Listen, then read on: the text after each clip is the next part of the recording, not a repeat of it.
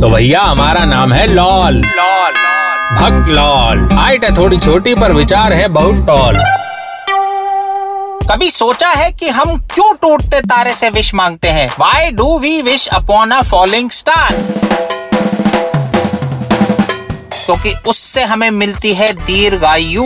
बताता हूँ, बस थोड़ा सा सब्र करिए। भाई देखिए, बात सिंपल है। जब भी कोई सात समंदर पार जाने वाला होता है या वहाँ से आने वाला होता है तो हमारी जेब से निकलती है एक लंबी फेरहिस्त। जूते, घड़ी, कपड़े, फ़ोन, खिलौने, perfumes, gadgets, TV, music system. मतलब जैसे धरती का वो कोना जहाँ हम रहते हैं, वो तो खत्म होने वाला है। और इन चीज़ों के बिना तो ज़िंदा रहना पॉसिबल ही नहीं है। पर ना वहाँ तारा सोच रहा होता है कि भाई यहाँ अपनी पूंछ में आग लगी पड़ी है, अपना पता नहीं कि कहाँ गिरूँगा, किससे टकराऊँगा, और तुझे इंटरनेशनल भिखारी बनने से ही फुर्सत नहीं है। डेविड धवन की अगली पिक्चर बेगर नंबर वन का हीरो बनेगा तो हीरो बहरहाल, इन दोनों के मन में क्या चल रहा है, ये जानता है बस ऊपर वाला। आपके टॉप फ्लोर वाले खुराना साहब नहीं, हम बात कर रहे हैं ऑल माइटी की। जी हाँ the one and only god दोनों की नाजुक हालत को मद्देनजर रखते हुए वो मन मन मुस्कुराता है और कह देता है बालक।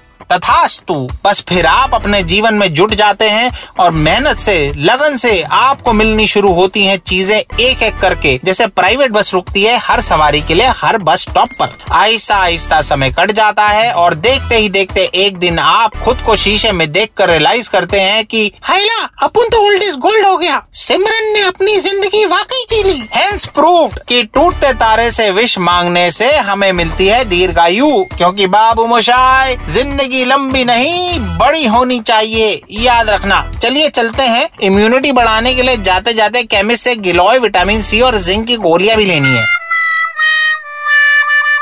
तो भैया हमारा नाम है लॉल। लॉल भक्त लॉल। हाइट है थोड़ी छोटी पर विचार है बहुत टॉल